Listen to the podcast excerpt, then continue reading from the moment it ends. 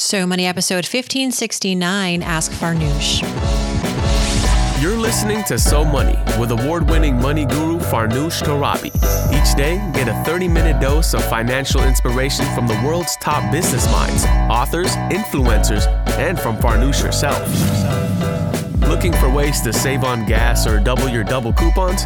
Sorry, you're in the wrong place. Seeking profound ways to live a richer, happier life. Welcome to So Money. Welcome to So Money, everybody. I'm Farnoosh Torabi. It is Friday, September 22nd, 2023. Y'all are being very, very nice and checking in on me. And I appreciate you asking me, How are you? with just, I don't know, what is it, like 10 days now until A Healthy State of Panic is out in the world. And sorry, not sorry. I've been talking about this book a lot, but it is a dang marathon. And releasing the book finally is not the finish line. That is maybe mile 11. this book has a lot of more miles after it comes out on October 3rd, actually. What am I thinking? It's October 3rd, not October 2nd. The party is October 2nd, which, by the way, I just released a few more tickets to the Brooklyn launch event for A Healthy State of Panic, which is happening on Monday night, October 2nd. It is me, Mrs. Dow Jones, Haley Sacks, of course. Uh, we're going to be in conversation about fear and money. The gift bags, I mean, I'm just coming for the gift bags. I'm just going to say that. But if you have been not sure about being able to attend, if your schedule suddenly cleared up, if you wanted to get a ticket, but it was sold out because we'd sold out last week, I did just open it up for a few more tickets and there might be one or two left. So go to a healthystateofpanic.com now and grab your ticket. But back to how I'm doing. You know, I'm just marching along. I've been very adamant about having boundaries around this book launch. I would like to do everything that I possibly could, but I can't because I'm one person and there are only 24 hours in a day. And most of that time I would like to be sleeping or hanging out with my family and or, you know, taking a nap. So I've been very deliberate about how many things I take on every single day. Again, this is a marathon. I've run a half marathon. I ran a half marathon when I was 25. That was hard. And that was only half of a marathon. As you would know, it's a half marathon, 13 miles. And I trained for that and I paced myself. I guess that's all I'm saying here is I have to pace myself. Um, I, people are very nice and they want me to do all of the things. They've invited me to all of the things. And that's so cool because it means to me that the message of the book is resonating. People want me to show up for them. And I plan to, but I can't do it all this week or next week. Authors tend to think that and, and even publishers, I think the pressure comes from the publishing industry that you know, the week leading up to your book launch or the month leading up to your book launch is go time. And sure, you want to build some great momentum, especially if you aspire to be a bestseller, which we've talked about on this show. Becoming a bestseller, your best chances are uh, that first week that your book comes out because that's when everybody has like heard about it potentially they're revved up and those first week of sales technically are actually all of the sales ever since your book became available, which was probably six or seven months prior to the launch of your book, the technical launch of your book. So you have a long tail to build up those sales and get those quote unquote first week of sales in and crush it. And I hope to. I hope to make a bestseller list. I'm not I'm not married to this idea that I have to be a New York Times bestseller or bust, that if I don't make the New York Times bestsellers list, I will not have been successful as an author. BS. A lot of books do not make that list that are worthy of our time and our money and our attention and are wonderful books. It's a curated list, it's an editorialized list. They like what they like. And just because a couple people at a bestseller list department at the New York Times don't think my book is worthy, I mean, that's their opinion. I've heard a lot from you. That's all that matters. And I've been reading the Goodreads. I keep refreshing the Goodreads, and it's what's giving me life right now to know that this book is in the right hands, meaning your hands. Some of you have gotten advanced copies. Some of you have asked for electronic copies so that you could leave the reviews. But rest assured, if you have pre ordered, you will get yours on October 3rd. And I hope you would leave a review. Just let me know what you think of it. This book is the culmination of my 43 years living life afraid, somehow putting one foot in front of the other. I want to talk a little bit about fear while I have you before we get to today's mailbag. I want to talk about three things that I do when fear arrives in my life, and it arrives often because have you stepped outside? Have you watched television? Have you been on TikTok? Um, but fear and I go way back, as I have told you. Specifically, my fears of loneliness and rejection haunted me as a kid back in the 80s and the 90s. Why? Because I was different. I was a kid with a sorely different name. I was the only Iranian in school in our neighborhood with strict parents. And so I was excluded many times. But as I write in my book, as I grew older, I learned how to befriend my fears. I learned how to engage with the adrenaline to make healthy choices. In my financial life, my fears have given me clarity and confidence to do everything from spending within my means to negotiating for more money. I'm terrified every time I ask for more money. It's good. It's good feeling. It's what you're supposed to be feeling. It means you're on the right track. Fear has helped me have really tough conversations about money with my parents which I write about, which you'll read.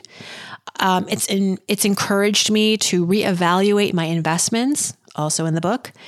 Also, I wrote about how fear led me to fire my lousy accountant because red flags are my favorite. They're my favorite kind of surprise that I wasn't hoping for, but here we are. So, what's my method for having a healthier relationship with fear? Well, it's all in the book, but I do want to give you a preview now in case you're wondering if the book is right for you. I go much further in the pages, but one one thing I do when fear shows up is I give it space. I don't try to be fearless immediately or attempt to fight it. That has never worked out well for me because I am an earthling with a beating heart. I respect that fearlessness is not something that I can blindly afford. Second, I ask my fears important questions. I'm a journalist, so it comes a little bit more naturally to me. But one question that seems to always help me find my way is this Hey, fear, what do you want me to protect? When we are at a major crossroads in life, fear tends to show up for a reason, and a reason that's often very personal to us. So it's worth the attention. A conversation with fear can unveil so much about what we value. And from that place, we can try to make a healthier decision. And so that brings me to my third step. What I do with fear is that I use the learnings from those questions that I've asked fear, those answers, to map out a self aligned plan. If fear tells me I want to protect my time, or my energy, or my money, or my sense of safety, well, guess what? I'm going to consider all of that if and when embarking on the next step. I still go maybe do the thing or I don't. If I do the thing that scares me, I'll be able to at least do it now with a much better understanding of my risks with a safety net at my back. So, those are the three things I do.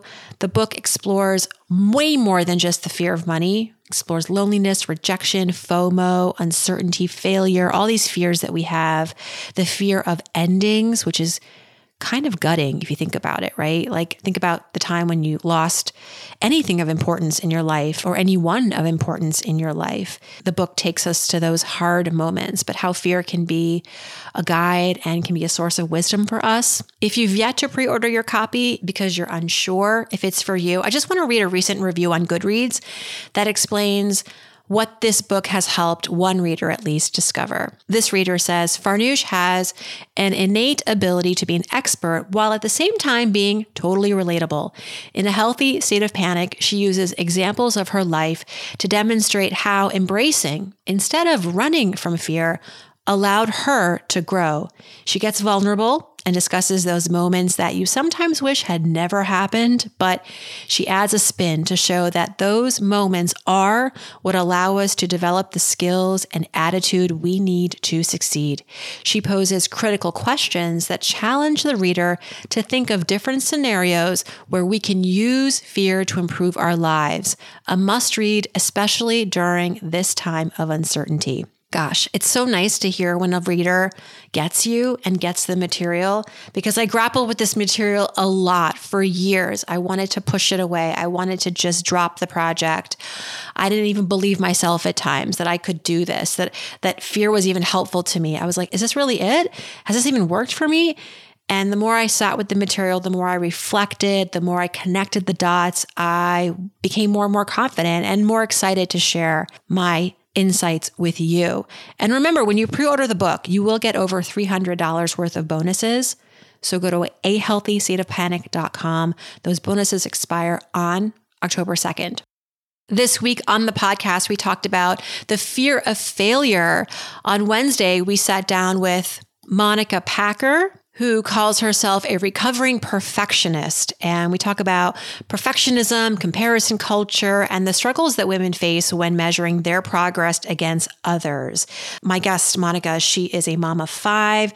She's a former middle school teacher. She talks about the model, the new model that's working for her to kind of recover from perfectionism, which is progress over perfectionism, progress made practical. She talks about the things that she does on purpose that scare her Gotta love that. Earlier in the week on Monday, Laura Michelle Davis stopped by. She is an editor at CNET, one of the smartest people I know, and a friend. She and I worked very closely together when I was at CNET, and we talked about a very important topic that is not going away that we all need to get schooled on, which is artificial intelligence and the job market, specifically how AI is impacting job seekers. Laura has done some investigative journalism. She has advice on how job seekers can leverage AI to boost their chances of getting an interview because you know AI right now it's programmed to not immediately scan for the winners, but scan for the losers, the applications that will never make it to the next round. And that she says is usually three quarters of the applications. So, how do you speak AI's language so that you get selected? You don't want to miss that episode. Okay, a couple more housekeeping items and then we're going to get to the mailbag. I also I mentioned how we have a couple more tickets available for the Williamsburg, the Brooklyn launch event for a healthy state of panic happening on October 2nd. You can learn about that and try to grab one of those last few tickets at a healthy stateofpanic.com. But if you can't make that, I'll have a few other events happening on the East Coast in the tri state area. We have an event in the Philadelphia area at the Upper Dublin Library on October 11th in the evening. I'll be in conversation with Jo Piazza, who's a fantastic journalist, author, podcaster, and my best friend, Kate Daly, whom I talk about in the book. We met in college. She is now a big time editor at the Philadelphia Inquirer. Those tickets available at a healthystateofpanic.com. And then after that, the next night, I'm going to be back home, Montclair, New Jersey, at my local bookstore, Watchung Booksellers, for not just a book talk, but a reception. Your ticket gets you access to our full reception after the talk. It's going to be so much fun. I hope you can join for that one. And then I'm going to be coming back to New York City later in October, October 26th. I'll be showing up at Luminary in New York City to sit down with Cate Luzio, the founder of Luminary, to talk about my book. There will be a signing, there will be wine, there will be light bites. It will be a lot of fun. So I hope to see you at one of these many events. And now let's go to the review section on Apple Podcasts and pick our beloved reviewer of the week. This person gets a free 15 minute money session with me. Okay, we got a review here from La La Liz 217 who says, Farnoosh, love the show and all the education you are always giving me. I just turned 40 and have only recently started my financial education, so I am discovering how many opportunities I have missed. I worry constantly that I'm not looking at the right savings and investment opportunities, and I was hoping you might have some guidance for someone trying to play catch up. Liz, yes, I would love to help you catch up. Let me know you left this review. Email me, farnoosh at somoneypodcast.com, or you can direct message me on Instagram. I'll send you a link where you can pick a time for us to chat and have a little discussion about how we're going to catch you up and not just catch you up, but help you thrive in your 40s and beyond. Thanks so much for listening to the show. Thanks for your review. And everybody else, this is a low hanging fruit opportunity. It's not like I'm getting a thousand reviews every day. Like, you're going to get picked eventually. It's not that hard. Leave a review. I pick someone every week to get a free 15 minute money session with me. So if you're up for that, you're down for that, you want that, do it. I'd love it. All right, let's go to the mailbag, starting with Vincent, who says he recently got a job offer in his field. He likes the company and the vibe of the management team overall. But, but they came in with a lowball starting salary offer and expensive medical benefits. I have been interviewing for competing companies where their starting salary is $10,000 more. Do I take this offer given the state of the economy or wait for a better option? Is there a way to negotiate the initial offer to be more favorable? Would love any advice you can share. By the way, this company does offer a bonus of 10 to 20% based on performance. All right, Vincent, do you know what I'm going to tell you? Can anyone guess? This is just the first offer. Companies expect a back and forth. And if they are a company right now that is able to hire, even though there are layoffs and even though the economy is really tumultuous, it's a really hard economy to characterize, like to say definitively what is going on. We know it's not great, but we don't know how long it's we don't know how long this not greatness is going to last what the next shoe drop will be. But I think, Vincent, you do have some negotiating power here. And I do think that if these other companies are offering $10,000 more, I think going back and asking for at least $10,000 more, or maybe ask for 15 because maybe they'll come back with 10 is fine. And they're not going to rescind the offer just because you decided to ask for more. If they are, they're a weird company and you might not want to work for them. So if you're willing to take that little risk, it's not a big risk, I'm telling you. A lot of people have this fear of asking for more, but this is the time to ask for more. When you have gotten the job offer and they've given you the initial offer, the ball is in your court. Your next best move is to come back with your asks. And sometimes you want to ask for a little bit more than what you want because, again, you want to have that back and forth. You want to feel as though this is a win win for both sides. So, if I were you, I would go back and ask for more. I would ask for more and I would peg it to the fact that you have knowledge that competing companies are offering more and that you really want to work here, but here are some of your asks. I don't think that you're, I think you're jumping the gun a little bit to assume that you either have to take this or move on. I think that there's another step here, which is that you can come back with your offer.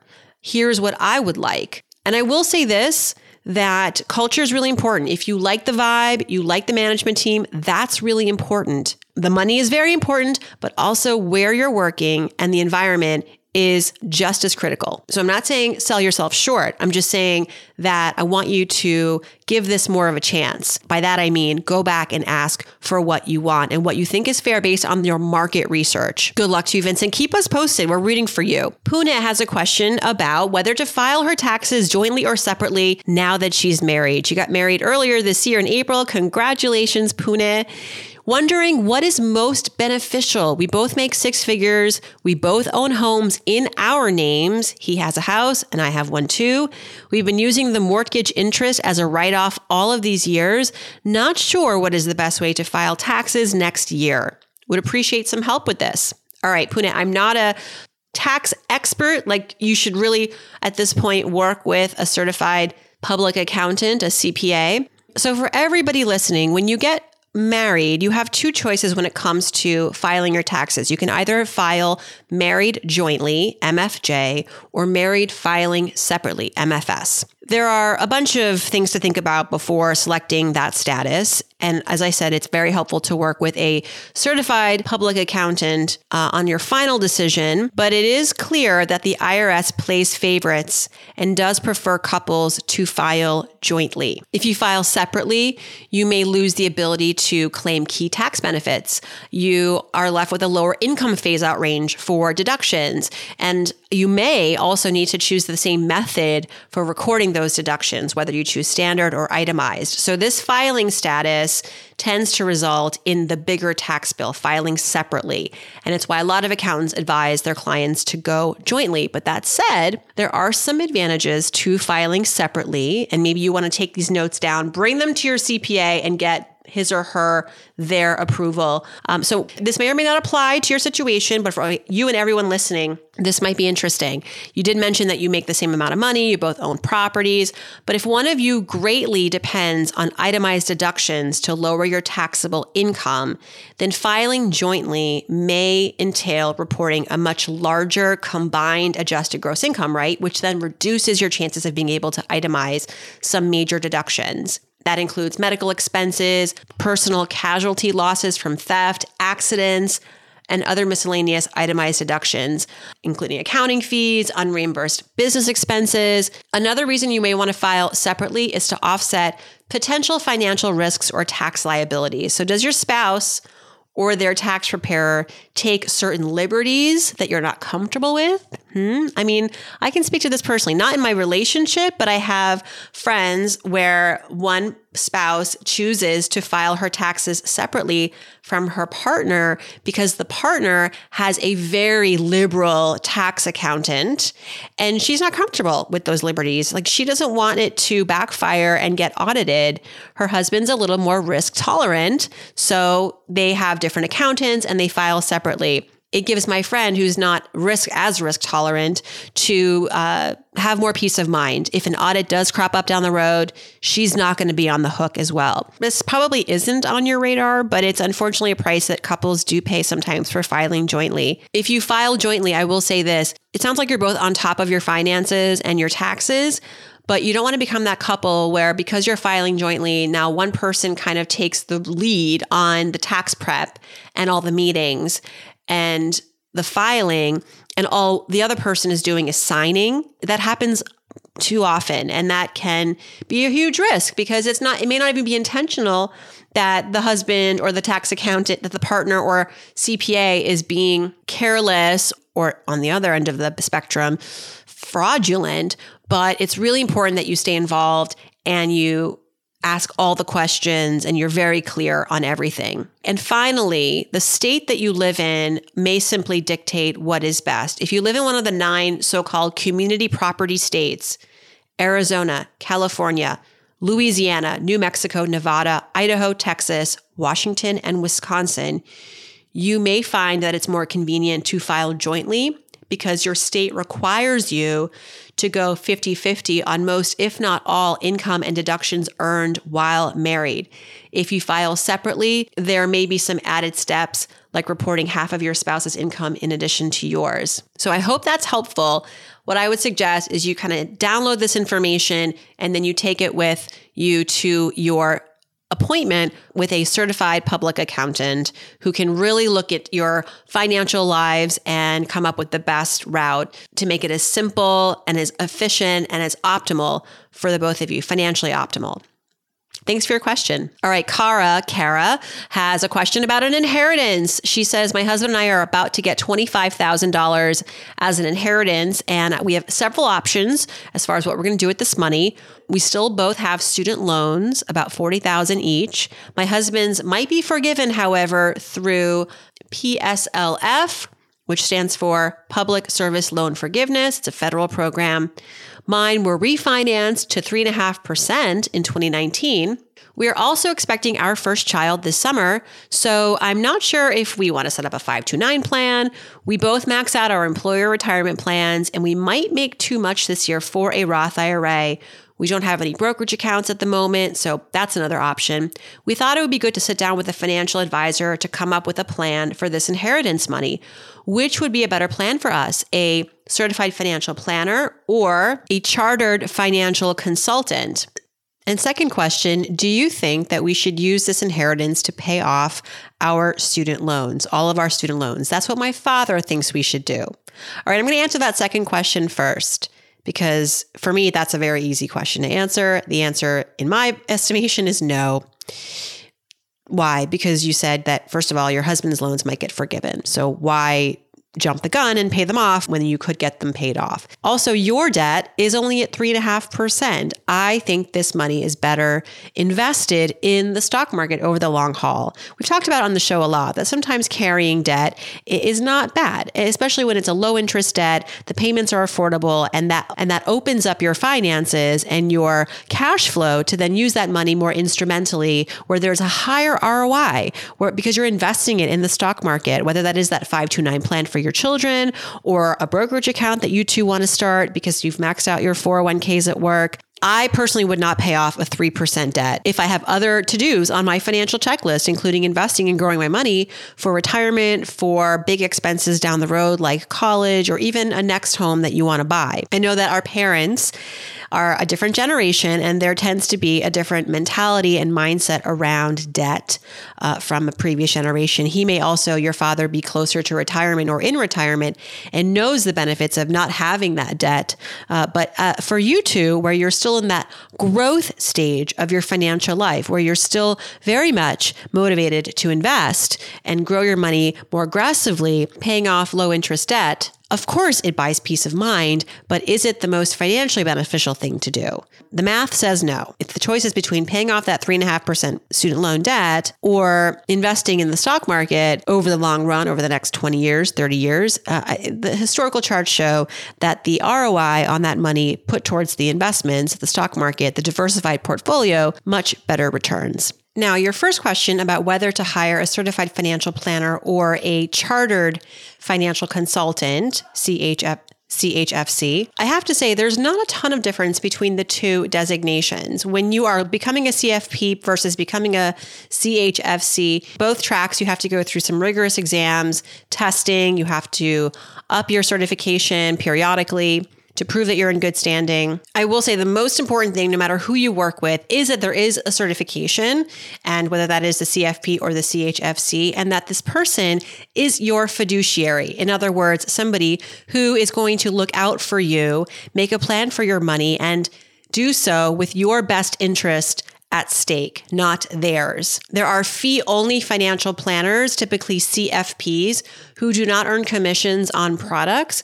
That's where I would start because in those cases, you're working with people that are most objective and can really lean into that fiduciary role. Based on what you're telling me, that you're getting this inheritance, you have a lot of wheels turning in terms of your investments, your retirement planning, you are deep in this sort of next stage planning phase, planning and growing your family, I do think working with a financial advisor, whether it's a CFP or a CHFC, can be helpful. This person can guide you with your overall financial plan, answer specific questions you have around estate planning, tax planning, general financial planning, saving for college, saving for your next home. You really want to like the person at the end of the day, too. So I recommend you interview at least two or three people. Start with folks that are within your network. Maybe it's your colleagues, CFP, or someone that your insurance agent recommends. I also refer people to NAPFA, N-A-P-F-A.org, where you can find fee only financial advisors.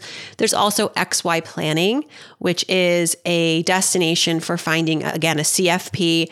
But what's cool about that site is that the collection of advisors that they have there uh, tend to work with people in the millennial subset, in the millennial cohort, Gen Z, Gen X, Gen Y. And so they understand that you're very much in this growth stage of your life. You're interested in building wealth. And they work with entrepreneurs, all types of couples. The advisors there are not afraid to nicheify. And sometimes that's the best way to work with an advisor, someone who really understands what you're going through, what your what your goals are, what your plans are, because they themselves are either going through it or they have a lot of their clients going through similar phases. All right. And that's a wrap, everybody. Thanks for tuning in. A reminder check out a healthystateofpanic.com to learn more about some of these bonuses that we have in store for you if you choose to pre order the book ahead of publication. I want everyone to get a head start on the financial advice portion of the book, how to manage your financial fears. So, with that, I've created a program to give us all a jump start. Thanks for tuning in. I'll see you back here on Monday, and I hope your weekend is so money.